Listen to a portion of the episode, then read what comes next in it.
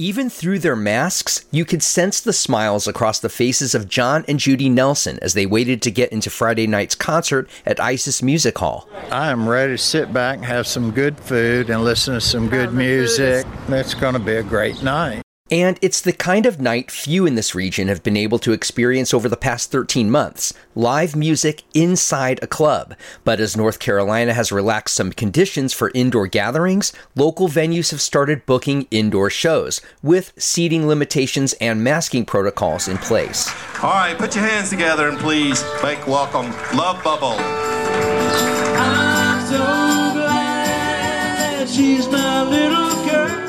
Because it houses a restaurant, Isis Music Hall in West Asheville has held some indoor shows since last June.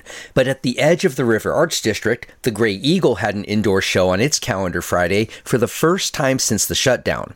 Live comedy also crept back indoors Friday with a show at Fleetwood's. Most Asheville venues are either planning indoor shows further ahead on the calendar or waiting for improved conditions around COVID. Sisters Audrey and Megan Bolick drove from Columbia, South Carolina Friday to see the quirky country artist Nick Shoulders at the Grey Eagle. They said it was their first indoor show since November 2019. Because I love him.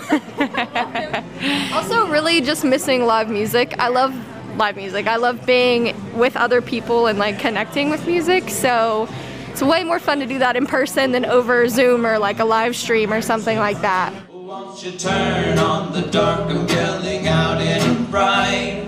Turn on the dark, a in this night. It was never. At Isis Music Hall and the Grey Eagle Friday, audiences were seated at distanced cocktail tables and told to have masks on if they weren't eating or drinking. Still, the Nelsons and Bullocks each said they wouldn't have likely come out if not for being fully vaccinated. Jonathan Lloyd and Jesse Berry, who came to Friday's show at ISIS, said they've both suffered recent bouts with COVID.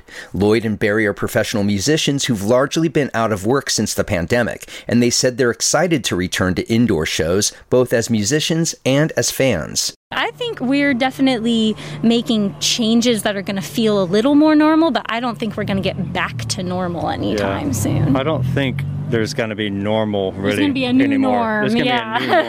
Yeah. The opportunity to reopen couldn't come too soon for North Carolina's live music venues.